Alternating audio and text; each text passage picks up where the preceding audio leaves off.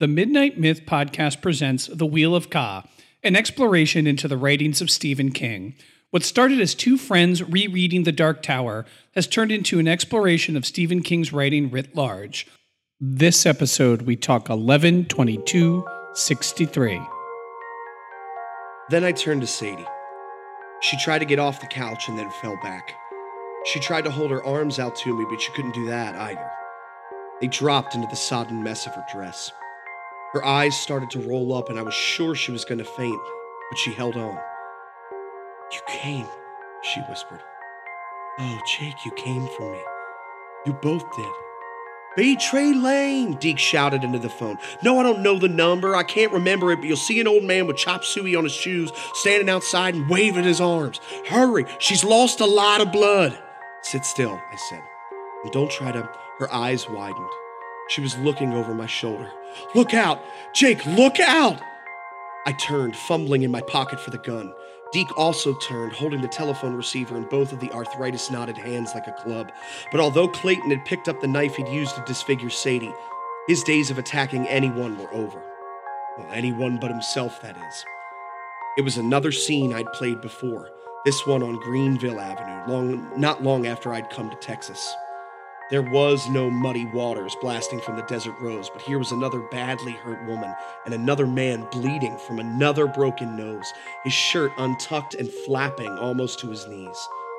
He was holding a knife instead of a gun, but otherwise, it was just the same. No, Clayton, I shouted. Put it down. His eyes, visible through clumps of orange hair, were bulging as he stared at the dazed, half fainting woman on the couch. Is this what you want, Sadie? If this is what you want, I'll give you what you want. Grinning desperately, he raised the knife to his throat and cut.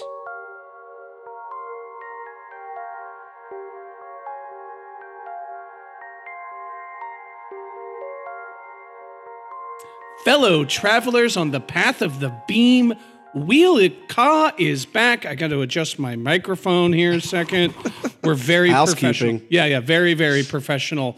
Um, amazing read on the intro Thank there. Steve. Much appreciated. Really good. So I'll give you guys a little bit of how the sausage is made.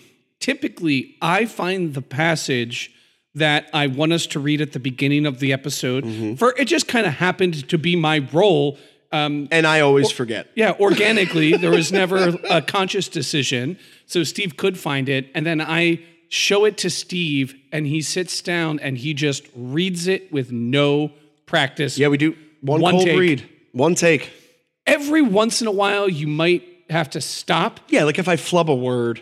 and Or we have to redo a word. But for the most part, he just reads it cold and does these awesome intros. And uh, if you enjoy them, please drop us a note on Twitter. I want to get Steve working as a voice actor somewhere because that's how good he is at it. That'd be great. I'll take it if anyone's hiring. awesome, man. We're here. We have just concluded. Uh, what part was that? Four. Part four. So, where you heard in the intro, that's where we stopped.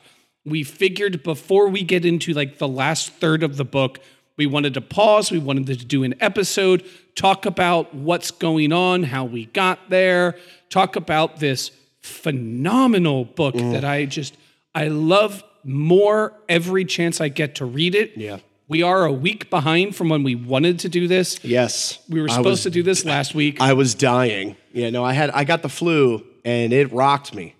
Let me tell you, and you can still hear it. I mean, I'm definitely still stuffed up. I feel fine. It's just uh, this kind of lingering stuffiness cough.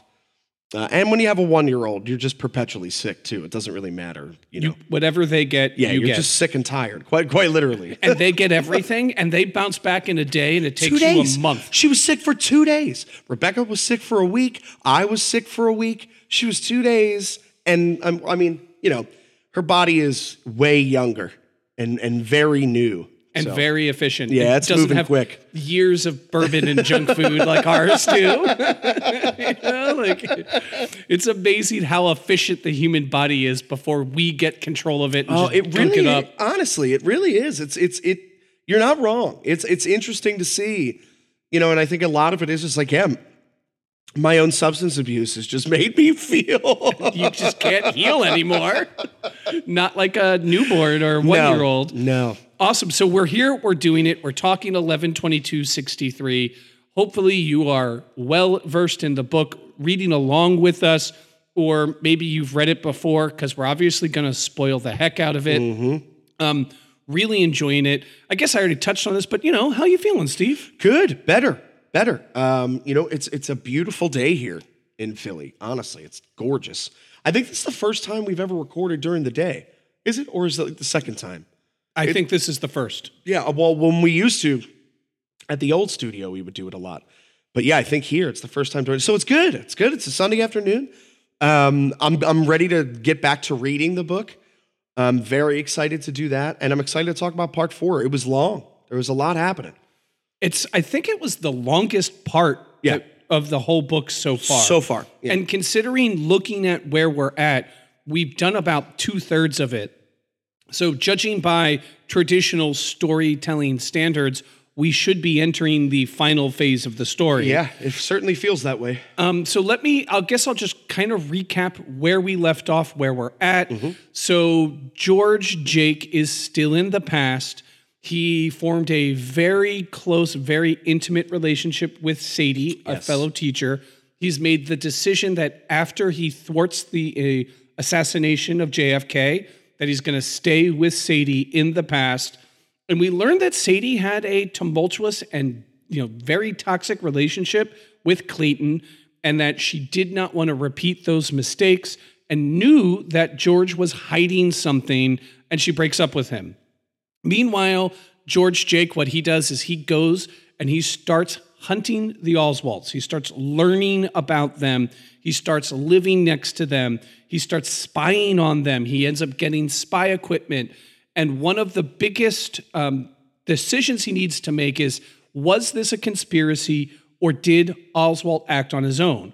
Because he doesn't want to stop Oswald only to have someone else do the job. And it's about this guy, D. Monroenshint. I'm saying his name wrong because I'm trying to remember it. Oh, Mohrenschildt. Yeah, Mohrenschildt, Monroenshint. Yeah. it's close. so there's an assassination attempt on a very religious right wing ex general named Edwin Walker that uh, George Jake decides that he needs to see was Oswald working alone or was uh, the German immigrant, German communist immigrant, um, you know, pushing him along as part of this greater conspiracy. Meanwhile, he and Sadie decide to reconcile. She understands that he is doing something that he can't tell her, and that when it's done, he will be open and honest and tells her his real name is Jake. Also, at the same time, Jake is starting to sense that, that Sadie's ex might show up. His intuition proves correct.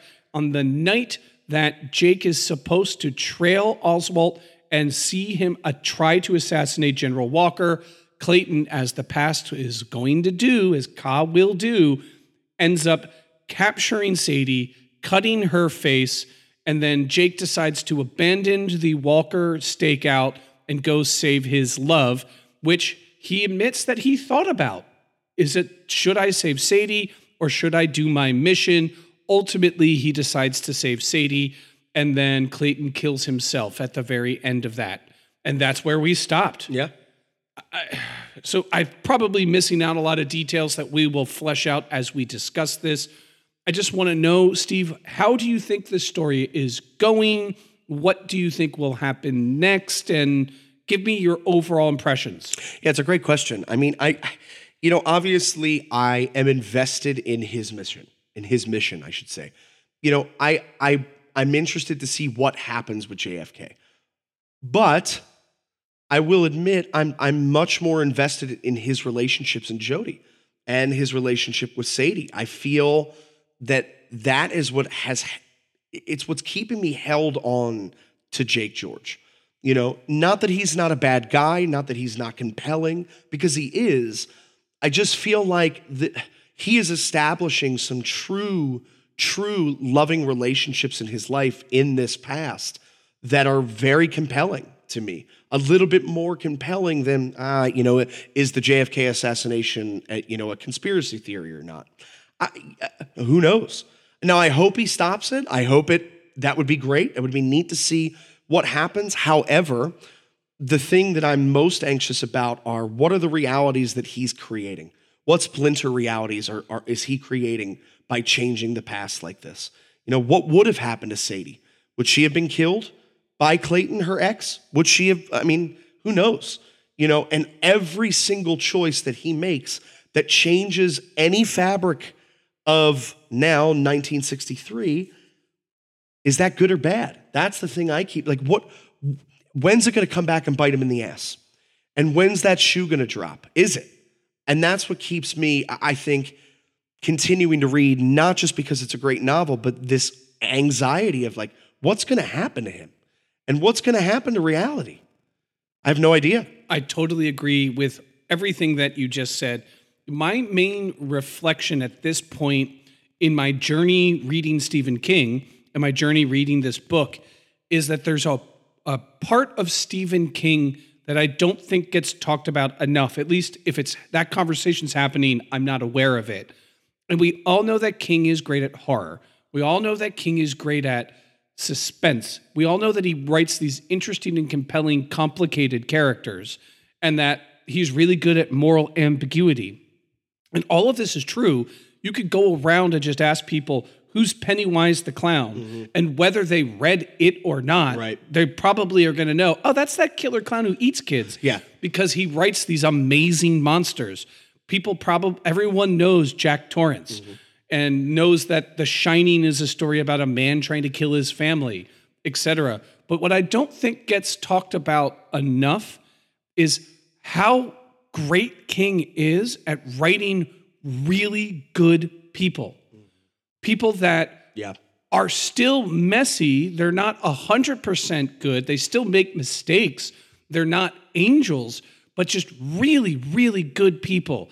And Sadie and Deke and uh, the principal, I forget her name, even though she doesn't trust George Jake, she's still an awesome human being. Oh, yeah. And you have these cadre of characters who are such good people that they're changing Jake George George's life mm-hmm. and making him choose to live in the past. Yeah. And I think that is something that when you look at King's work writ large, the ones that we have read, there's always gonna be like a John Cullum. Right from the last Dark Tower book. Mm-hmm. I think he's a little in Song of Susannah as well. There's always going to be this character that's just good mm-hmm. to their core. And the way that he is able to flesh out good people and make them interesting. Sadie is a fantastic example of someone who is genuinely a good human being, who does not have a vindictive or mean or selfish bone in her body. And she is someone that um, is now part of this tale. And oftentimes the good characters can suffer in King. Sadie suffers, so does Susan Delgado, another just really good person who suffers. Um, so sometimes they will suffer at the hands of monsters. Um, but I just think it's not talked about enough because maybe it's just not sexy. But King is awesome at writing these really phenomenal people People that, if they were real, you would allow them to watch your children, you know, oh, yeah. without any hesitation. Absolutely. People that you're like, I would want to have a friend like Sadie, mm-hmm. you know, who's nice and kind and smart and generous, you know, and so I, I think that is something that really stuck out to me in this, in between where we stopped the first time and the second time, that King is great at writing good people. Happens to coincide my wife decided she wanted to get back on the path of the beam and she stopped after um, Wizard and Glass. Mm-hmm. So she's reading Wolves of the Calla right now. Mm. I decided, well, if you're going to do it, I'm going to do it too. And I'm rereading Wolves of the Calla, which is full of just good people. The Jaffords, yep.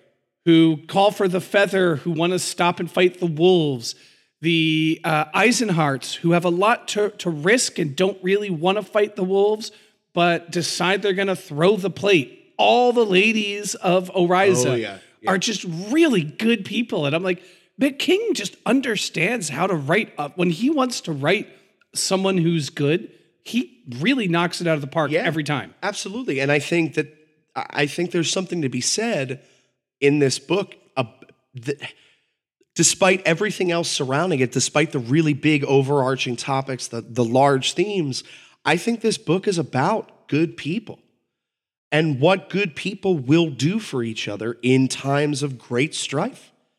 You know, I mean, you know, you go back and you look at the stand, right? And it's true. He- King has a knack for, I mean, I'm glad that all of the characters are messy. Every single human being is messy. We're all fucked up, right? We're all just trying to do our best every single day, whatever that is. We really are, you know, and I've learned that as a parent. And I've tried to stop judging people on a daily basis based on that. You don't know where people are coming from. But deep down inside, there are. I mean, there are folks I can think about in my life who are just good, or they were just good people. They were flawed. They did fucked up things. Everybody fucks up. You know, we're not, I mean, if you didn't, you wouldn't live in reality. You just wouldn't. But people who choose to be overwhelmingly good, to choose, you know, hey, there's this fringe line that I could cross and I'm, I'm not going to do it.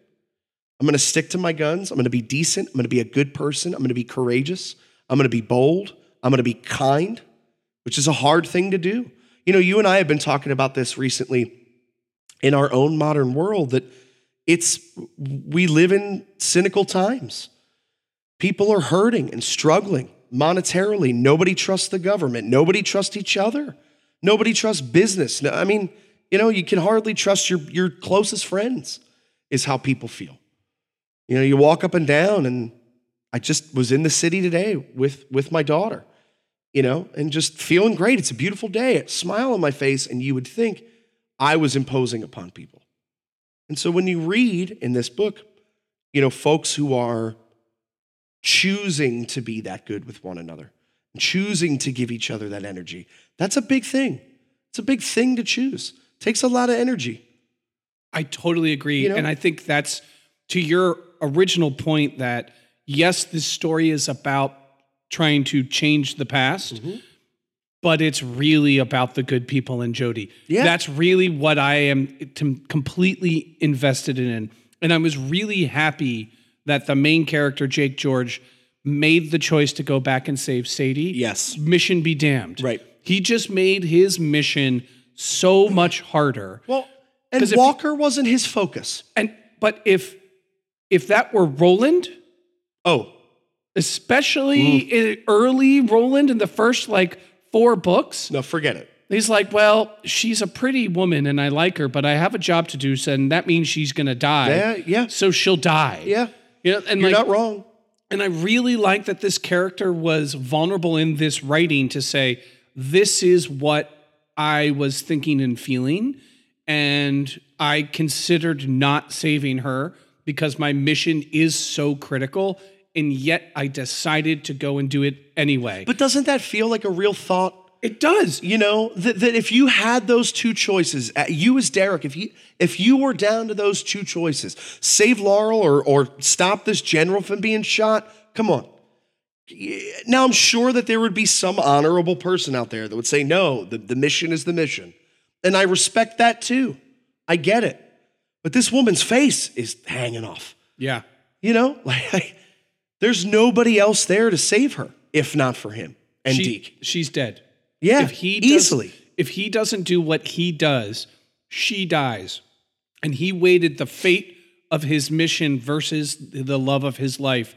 And I was really, I was really, really glad he chose the love of his life. Absolutely. I was worried he might not. Well, with King, you never know. I mean, especially his gunslinger characters. What we're learning is, though, is that I don't know if Jake George in this book is the gunslinger. I don't know that yet. I feel like he's he's like Eddie Dean, Yeah, that's that's who he reminds me of. who he'll get there, but it he's not. You know, we got to keep in mind that George Jake inherited this mission. Yeah. It wasn't his idea. If he had a doorway to the past, he might not have chosen to do this. He is doing this for someone else, much in the same way that Eddie Dean didn't choose the quest that he's on. He was drawn into it, you could mm-hmm. say. Mm-hmm. And now that he's on it, he's doing his best. But like Eddie Dean, he falls in love, mm-hmm. and the love matters more to him than the quest. The only difference between the two of them, where Jake George is a lot like Roland, is that he doesn't feel a lot of emotion. And you know, I, that sticks in the back of my head with Jake George, by the way. His lack of emotion. That's a red flag. And the book starts with that. Yep. That's the first thing we learn is that he doesn't cry. and it's and and again you know and and even even even deeper than that he doesn't get to the place emotionally that would even allow him to cry if he wanted to and so i do i, I will say that is something as we continue to read i want to see how that plays in because i think he goes against that feeling with sadie that he really truly loves sadie so much that he can make the emotional choice to save her. You know, that brings him out of that a little bit to, for me. Yeah, same. You know? Same. That that to me is the sign I'm like, okay, I really like this guy. Yeah. I like the and I I'm always going to be drawn to characters that when it comes to the hard choice that they commit mm-hmm. and they go forward mm-hmm. and that they do what their heart tells them is the right thing to do. Logic be damned, equations be damned. In his heart, he's like, I can't let her die. Yeah. And he knows it's the past trying to slow him down. Yeah. And it doesn't matter. And now the question is that he saved her. What has he changed Who knows? in man? this timeline? we we will read. Well, I'm sure we're going to find out. All right. Do you have any tower references or things that stuck out that you want to bring up? You know, specifically in part four, I think because we had that extra week off, I, I right now, if I'm being transparent, I really don't. That's fair. Not specifically. I have a few. Um, so one of them is so before he goes to witness the attempt on Walker, he takes all of his notes that he has and he puts it in a safety deposit box 775. oh, Seven right. plus seven plus five is is 19. 19. Yeah, good one. And I'm Good like, call, okay, man. yeah. Nice. So that's 19. nice. Um, then there is uh, a line. He's in Jodie. I don't know. I might have said this last time or not, but I'm going to say it now.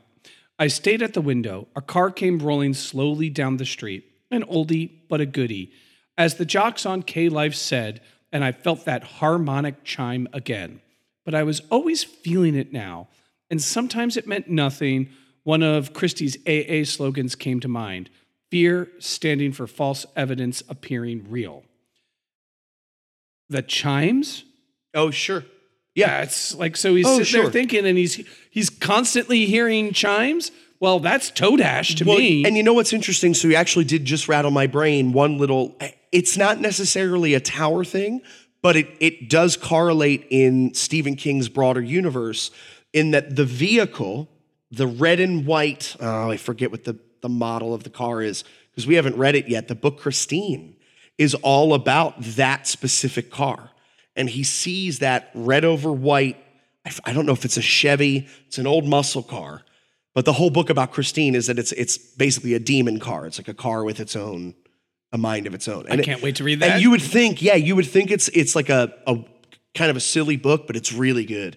Um, but yeah, so Christine is mentioned a couple times, which is just you know connecting the broader universe together. awesome, great, great. Um, Edward Edwin Walken, where does he live? Edward Walker, pardon me, where does he live? Turtle Creek Boulevard.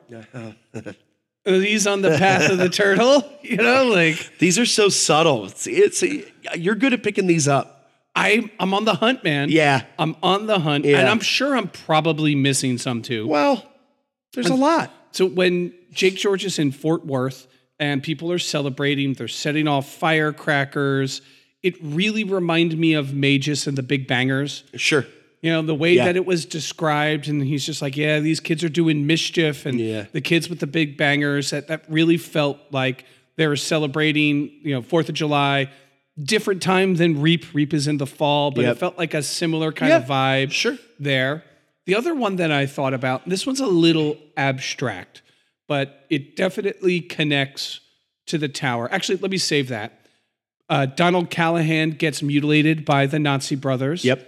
And Sadie's face gets mutilated. Yep. So I think there's a, and uh, presumably she'll be scarred.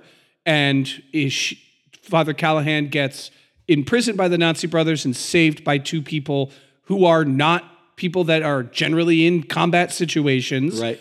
Which were in the Nazi brothers were stopped by um, Calvin Tower and his buddy Deepneau. That's right. And this we have Jake George and Deep. So that's another, I think, subtle nod.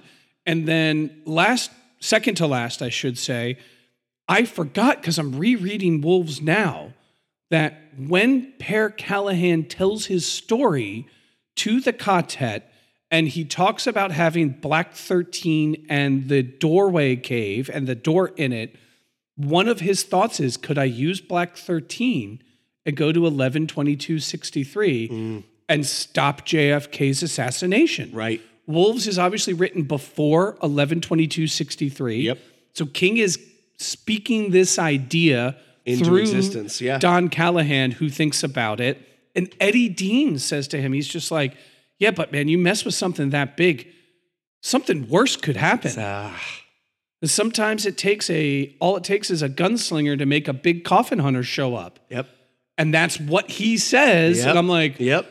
Oh boy, man. We've already had one really horrible event try to stop Jake George with Clayton returning and mutilating Sadie and then killing himself. And we still have a few hundred pages left to go. and even before that, we have the one guy who tries to to kill him outside of that family. Ah, I, I'm so terrible with names. the family from part one. yeah. Yeah, I forget their name already. You know, too. so like Ka has been trying to stop him at every single turn. And he just keeps moving forward. He just keeps battling through it. All right, so one last, and this one's sort of obscure, but I like it that I thought about um, in terms of a Dark Tower reference that we're picking up. One of the phrases that Jake continually says is the past harmonizes. Harmonizes. He says it multiple times that there's a harmony to it. And I also think of the saying in Mejis where time is the face on the water. Mm. And if you are looking at a calm pool of water, what does it do? It is a reflection, mm-hmm. which is a form of harmony. Yeah. So time harmonizing is similar to time being a face on the water, metaphorically, not I literally. don't think that's very obscure though. You think don't? about what the think about what the fuck we're talking about here. like that's not that obscure. All right, that's fair. I think that makes total sense. That's fair. You know? Yeah, I thought that there was a connection between those sayings, which in uh, Wizard and Glass it comes up a lot. Time is a Yeah. face on the water. Time and time is slipping. And here we have time harmonizing and this saying that like there is a balancing act that happens in time.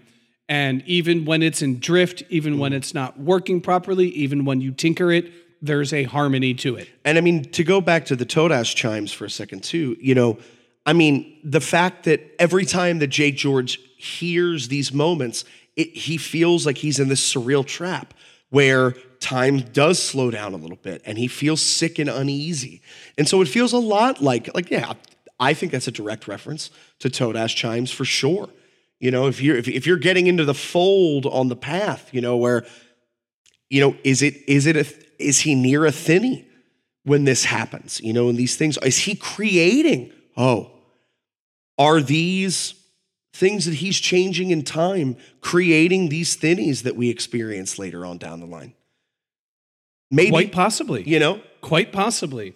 So I inadvertently might have spoiled the end of the book. Oh, you told me this. I in the week and a half we took off from reading while we were getting ready to to record, my sister and brother-in-law, they got me the first gunslinger graphic novel. Oh, they're so good. And I'm like, this is a perfect thing for me to read now. Yeah. It keeps my headspace in the King world. The first graphic novel is phenomenal. It's essentially the, the, the backstory of Roland in Mejis and Wizard and Glass. It is beautifully done. And as King is wont to do at the very end, he has a letter to his fans explaining why he enjoys and wanted to do a graphic novel. Oh no. And in it, he talks about another graphic novel he envisions, which is a man who goes back into the time of 1958, from a portal in a diner, decides to stay and stop the JFK assassination. And then I won't say it now Yeah. because I don't want to ruin it for you, but presumably what will happen at the end of this book. so I may have gotten the end of the book accidentally reading this ah. open letter from Stephen King, That which sucks. you know, at the end of a comic, I got a letter from Stephen King. I will read write it. it. I Yeah, will read every word of Yeah. it. And I'm just like, oh man, now I know what's going to happen. Oh, well, it could be different. it very well because he the graphic novel and the letter Yeah. came out way before, so he could have changed the uh, idea. So could have you know, Although knowing Adapted. him, the idea has probably been around. and if it is Yeah. that, it will be epic. like it will be. I know when I told you this at work. Uh, yeah. you were like, "Well, was it good?" And I was like, "Yes, Steve." Yes, and I'm like, it was very it. good. I'm like, fuck, that sucks. it was very, very, very good. As a matter of fact, Well, you know, it was funny. We were talking right before we started. So I'm reading the book on a uh, on a Kindle now. You know, and I I don't have the physical copy. And so when we were here, I was looking. You know, he you handed me the book to read the beginning monologue, and I was like, holy shit, dude, we're we're like we're close to the end. I didn't. I didn't realize. I just watched Derek spill beer on himself. oh man, we're so Oh, man. professional here. We're so. I just spilled beer on myself. But I, I, I, We're definitely leaving that in. Yeah, absolutely. Come on, they, they know us by now. But I didn't realize, you know, uh, um, wait, what the hell was I talking about? How far along we were. Oh yeah, yeah, yeah, yeah, yeah. yeah. So I didn't realize how like we only have maybe 100, 150 pages left to go. We're reading fast. You can't put this book It- down. I mean, you're really, it's really that well done. It I- really is. Yeah, I have like maybe 20, 30 minutes a day to read. And I read this book for me at a very fast clip. Yeah. It is the definition of a page turner. It is so good. It really is. It is one of the best books I have ever read, easily. I will say I'm glad that we broke it up though, because this is this book does feel like it the most cha- I mean, almost even more than it, the most tower adjacent. Yeah, and at the end, I think we're going to have to evaluate what we think of the book compared to the other King books. Yeah. And its ultimate connection to the tower. This one has, I think, fewer literal direct references, but it feels like it has the soul of the tower. Does Yeah. that make sense? Yeah, it does. It feels like the tower is like it feels like Jake is on the path of the beam and he his mission is to save the rose except to save JFK. And and especially because we know that there is a door in the Dark the Dark Tower series that leads to this exact day. So we know for a fact that it is directly connected. You know, and I think look, King has to be subtle about his references anyway because if you're not reading the Dark Tower and you're not looking for it, it doesn't really matter at the end of the day. But he's such a good writer that he can do both at the same time and make it equally as compelling.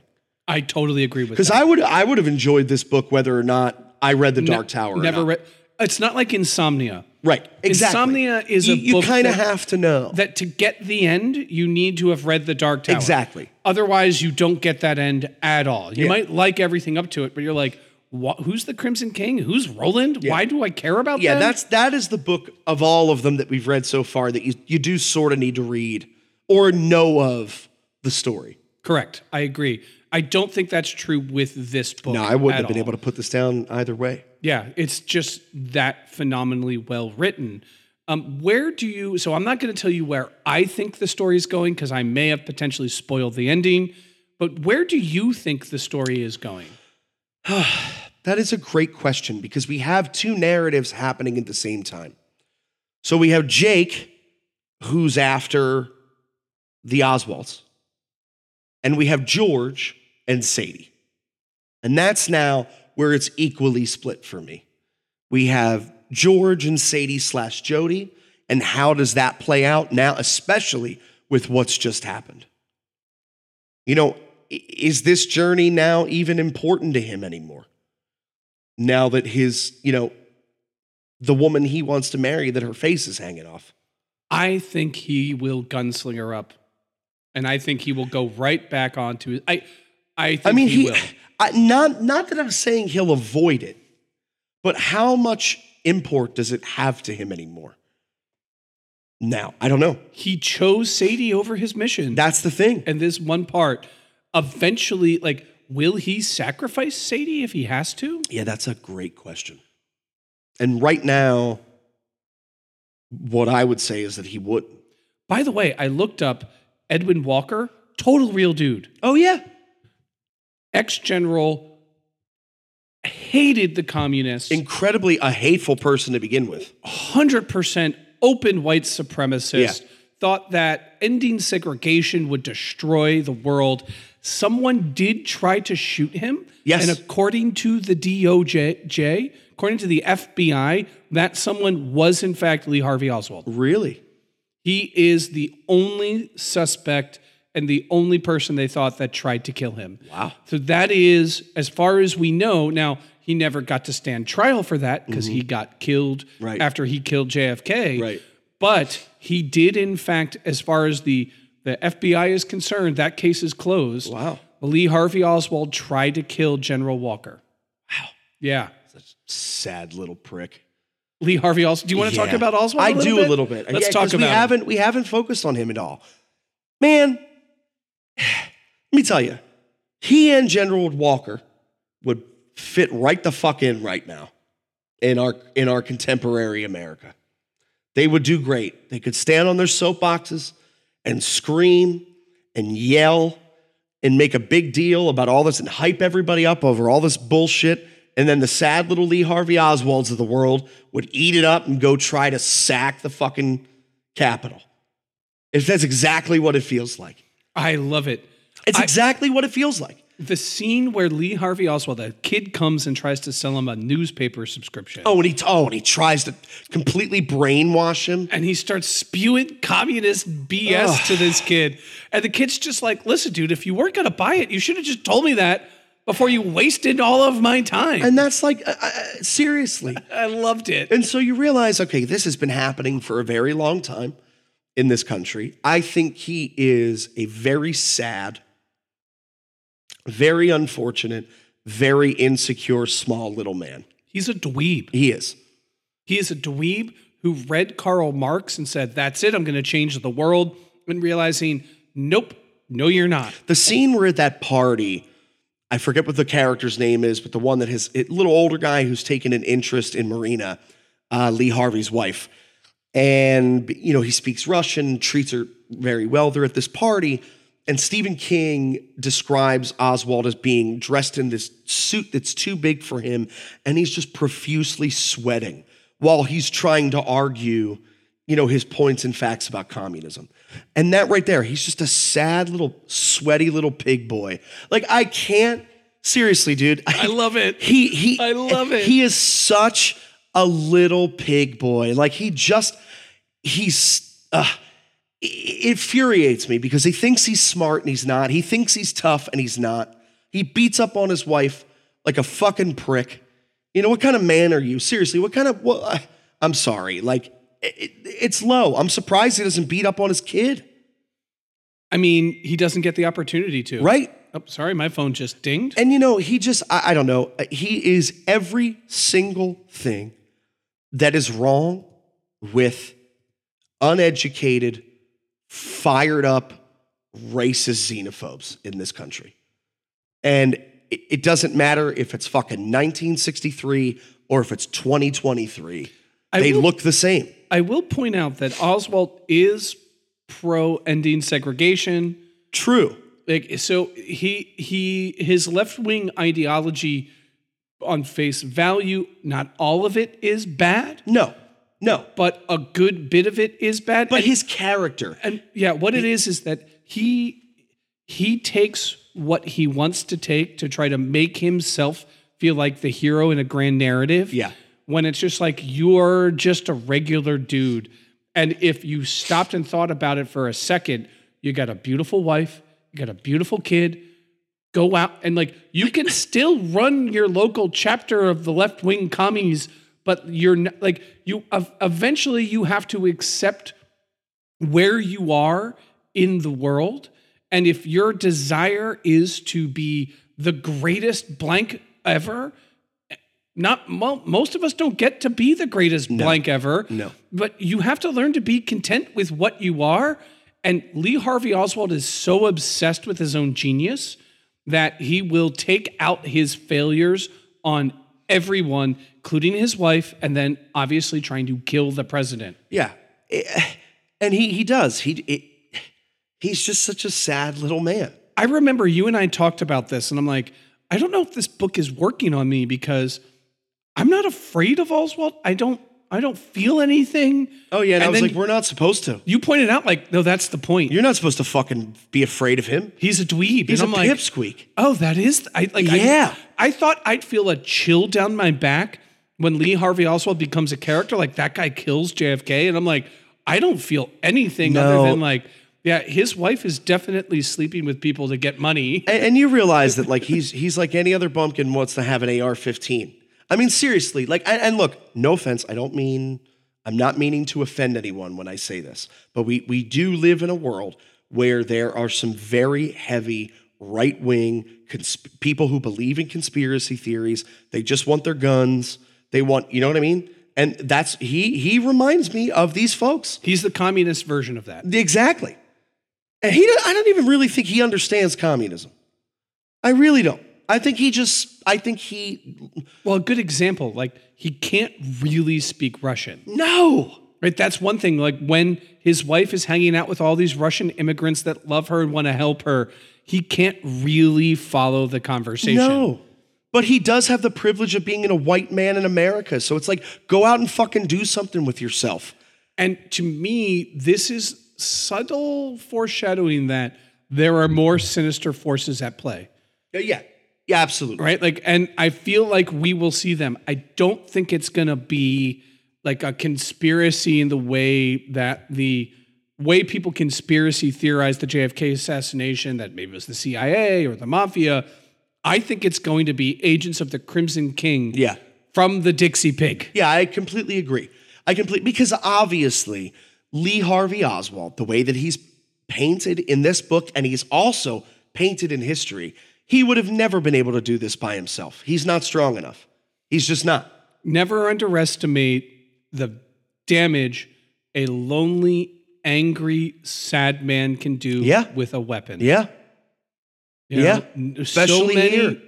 amazing crimes that are terrible. I should rephrase that. So many terrible, horrible crimes that keep us up at night when you have a kid that, like, I hope this never happens to me and my Yeah. family, are perpetrated by lonely, angry, depressed, alienated, Typically white. uh, not as smart as they think they are, m- armed men. And and what it comes down to at the end of the day is just highly, highly insecure men that don't believe in themselves. And you can go one of two ways with that. You can be like me, you know, where you just become a complete empath who has no, has very little belief in himself, or you can be Lee Harvey Oswald and go out there and kill the president. Like you, you got you got one or two choices here. You can go to therapy, you know, or you can go fucking kill the president. right? Like that's you There's know what I very mean? little in Like, between. There's not a whole lot in between. There's not. Yeah. Especially somebody that's that easily brainwashed. And I definitely think uh, you know the the German is egging him on. Oh, and Mohrenschildt? Yeah, for sure. Like he sees Oswald for what he actually is, and he is definitely egging him. I mean, he opinion. feels like the man in black. He's very playful, he's laughing, he's loud, he's boisterous. He doesn't really care about Lee. that's a great, great tower reference there. Yeah, he feels, and I didn't think about it un- until literally right now, but almost every scene he is uh, described as laughing, as slapping Lee Harvey on the back, being very boisterous. Um, so he reminds me a, a little bit of that character. absolutely. And he has a little trickstery Yeah. energy, but you know he's up to no good. And you know he's evil. You know, you see the way he treats, I'm, I'm presuming it's his wife. You know, there are very small ways that King uh, describes his behavior that, like, oh, there's there's something underneath that exterior. Yeah. For sure. Yeah. And it's bad. Absolutely. Great, man. So I think I've gone through all of my notes at this point. Me part. too. We got the last third of the book. We got the last third. Anything else you want to add before we uh, wrap up here? No, I think we finished that third. We do one more. If anybody has any questions or like where we're at, throw them over.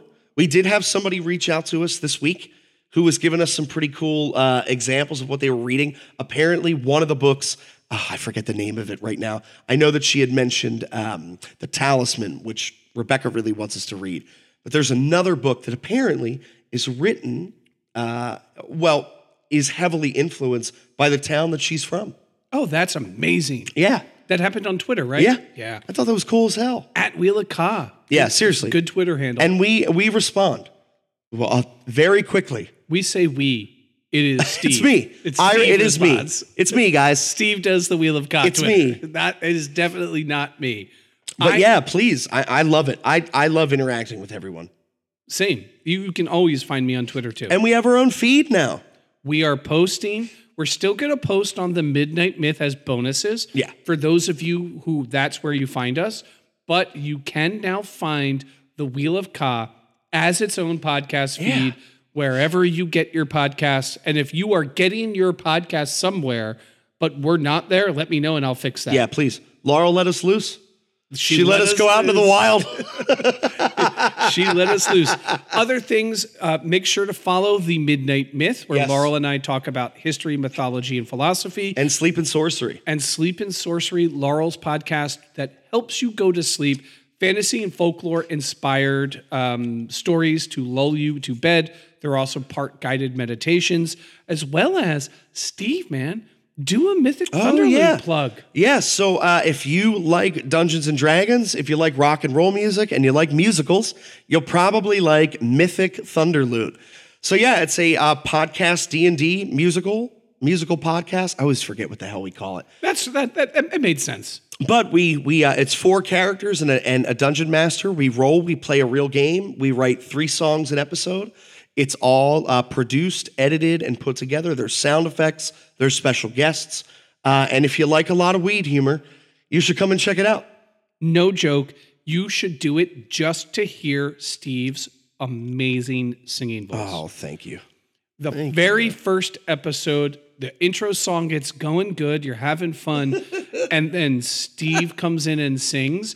And if it doesn't melt your heart, Oh, you're an buddy. agent of the Crimson King. Oh, thank you. Because it Please. melted my heart. It's not that good, but thank you. no, it's that good. Oh, I was going to say sleep and sorcery, by the way, it does work.